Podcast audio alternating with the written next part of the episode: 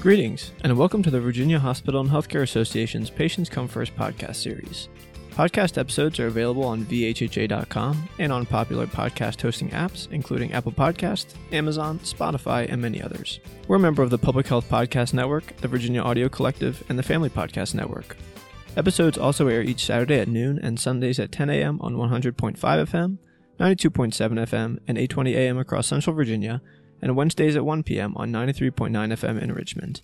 Please send questions, comments, feedback, or guest suggestions to pcfpodcast at vhha.com. That's pcfpodcast at vhha.com.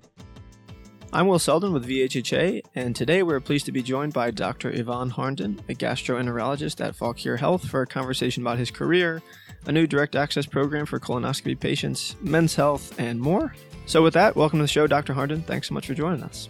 Hey, thanks for having me. I'd like to start by introducing our guest to our audience a little bit. Um, and what we know about you is that you attended medical school at USC out in California and then did an internal medicine residency at Duke University Medical Center. We also know you're a family man, your wife is also a physician, and that outdoor activities on the water and world travel are interests of y'all's. Beyond that basic information, what are some other essential things people should know about you? Yeah, so I, I grew up in Los Angeles, as you said, went to medical school at USC. That's actually where I met my wife, and then we came out to North Carolina uh, to Duke for our internal medicine training. I did my fellowship at Duke as well for gastroenterology, and then afterwards moved to the Northern Virginia area where I was working in private practice for a while and developed some of my own clinical interests that I've continued to pursue here at Fauquier as well. Been practicing since 2016 in gastroenterology uh, after fellowship and uh, I think I've you know really been able to develop specific areas of expertise in uh, reflux and GERD treatment, things like heartburn um, and the associated problems that come with that, as well as endobariatrics, which is a new interesting kind of frontier in weight management in the gastroenterology area of uh, specialty. So we can do some new cool you know, specialized procedures that involve less surgery, things like that that we do endoscopically to help treat uh, overweight and obesity.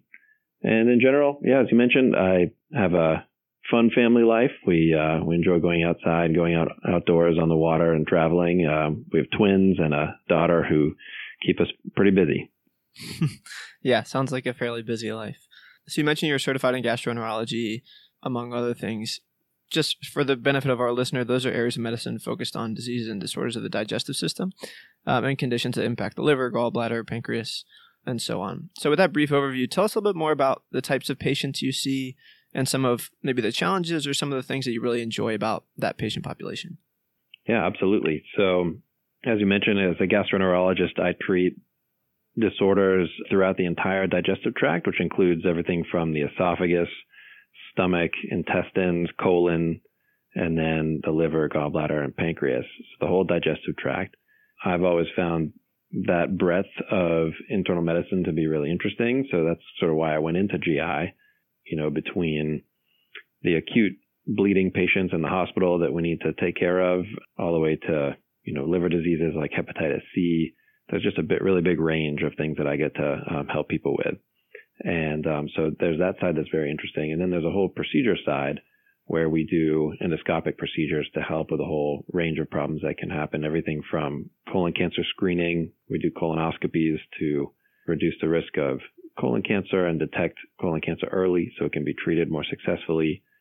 And then we do upper endoscopies to do things like dilation in the esophagus to help people with trouble swallowing and diagnose all the various diseases that we can see there. Yeah, that's fascinating. It sounds like there's quite the the breadth of stuff you can work on. So that's I'm sure that's really rewarding. And you actually touched on this a little bit. For the benefit of our listeners, we're recording this episode in June, which is Men's Health Month. And one piece of medical advice we often hear for middle-aged men and other, you know, younger men as well is the importance of regular screenings for colon cancer, starting generally around the age of 40 to 45, um, from what I understand. I learned that Fauquier Health is offering a direct access program that enables patients who are getting these routine screening colonoscopies to skip the extra visit and go straight to the procedure. So, if you would, tell us a little bit more about that program and some of the benefits for patients. That's exactly right. So, a big part of gastroenterology and cancer screening in general is uh, making sure that we're detecting colon cancer early and hopefully preventing it. And over time, we've learned that colonoscopy and other forms of colon cancer screening can be really effective in catching these things early. Colon cancer is uh, one of the most common types of cancers that are out there, and it affects both men and women. And so, certainly, as part of a men's health regimen, screening on time is certainly important uh, for women as well. So, we used to screen starting at age 50. So most people know that, you know, at age 50, it's recommended to either do colonoscopy or some other form of colon cancer screening. Uh, but more recently, in the past few years, there's been some new information and some new guidelines developed so that we're now recommending colon cancer screening starting at age 45 for the quote unquote average risk patient. So that means if you don't have a significant family history of uh, early colon cancer, things like that, then we would start at age 45. And typically we'll do a colonoscopy. And the reason for that is it's both helping to detect colon cancer at an earlier stage, because if we can detect it early, then we can hopefully treat it more successfully. Um, but it's also preventive. So it, we can detect colon polyps, which are precancerous. And if we remove those, then that helps to prevent colon cancer down the line. But there are some other additional tests like stool based tests you may have seen commercials on TV for things like Cologuard.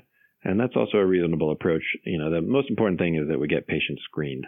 Hopefully, you know, we usually recommend colonoscopy, but there are alternatives um, that can also be pretty useful.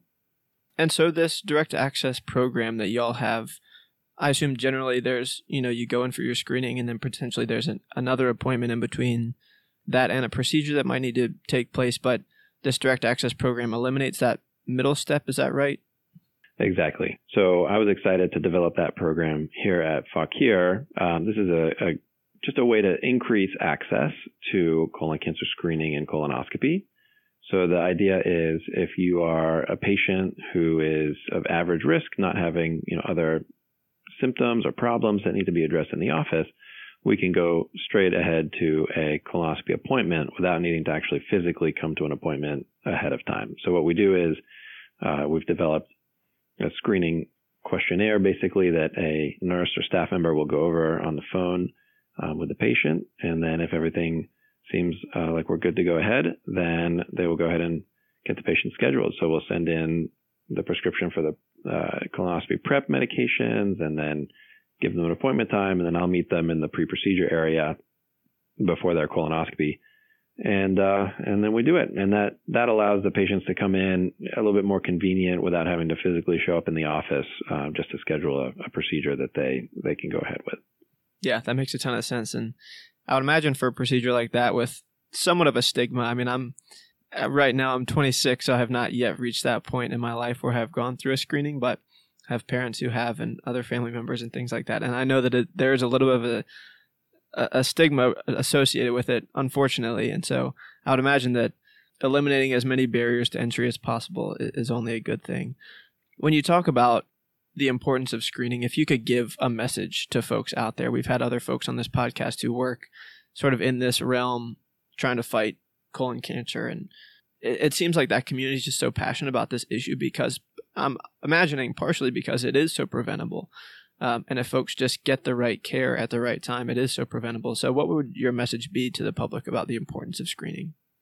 Well, uh, obviously, I'm biased because I see the whole range of issues that can come up from people with negative screenings where everything is fine, all the way through finding um, early or even late stage colon cancers people didn't know about. So, unfortunately, colon cancer is relatively common. It affects somewhere around 1 in 20 people if they're not screened if it's not prevented.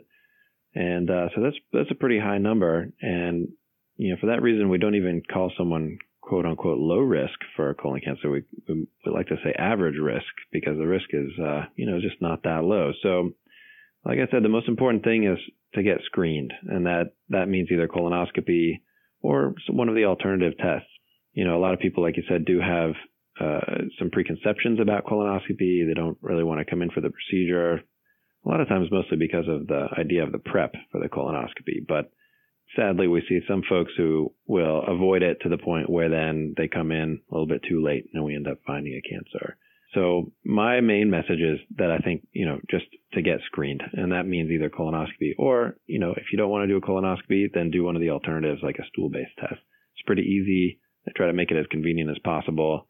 And at least then you have some information to, you know, sort of go on in terms of next steps. If it's positive, you can then do a colonoscopy. If it's negative, at least we know that your risk is a little bit lower.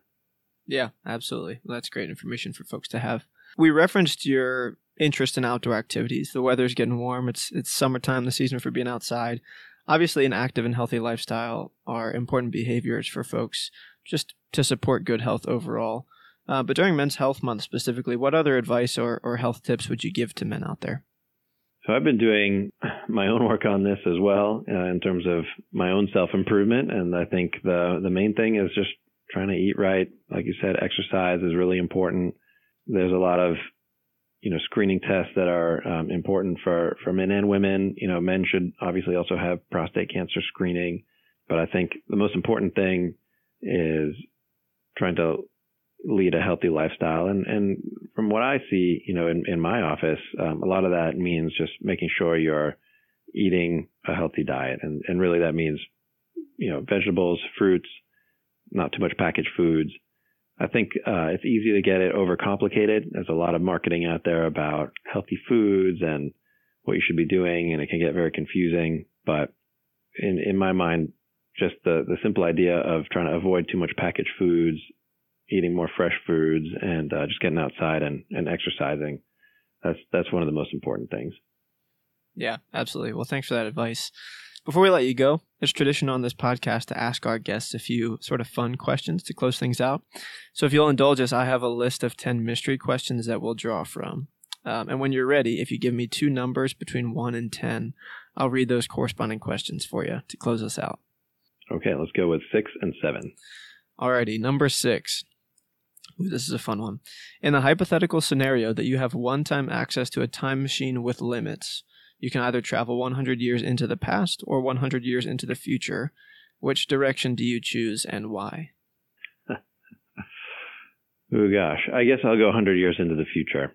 I feel like hopefully we work things out where we actually get to go 100 years into the future.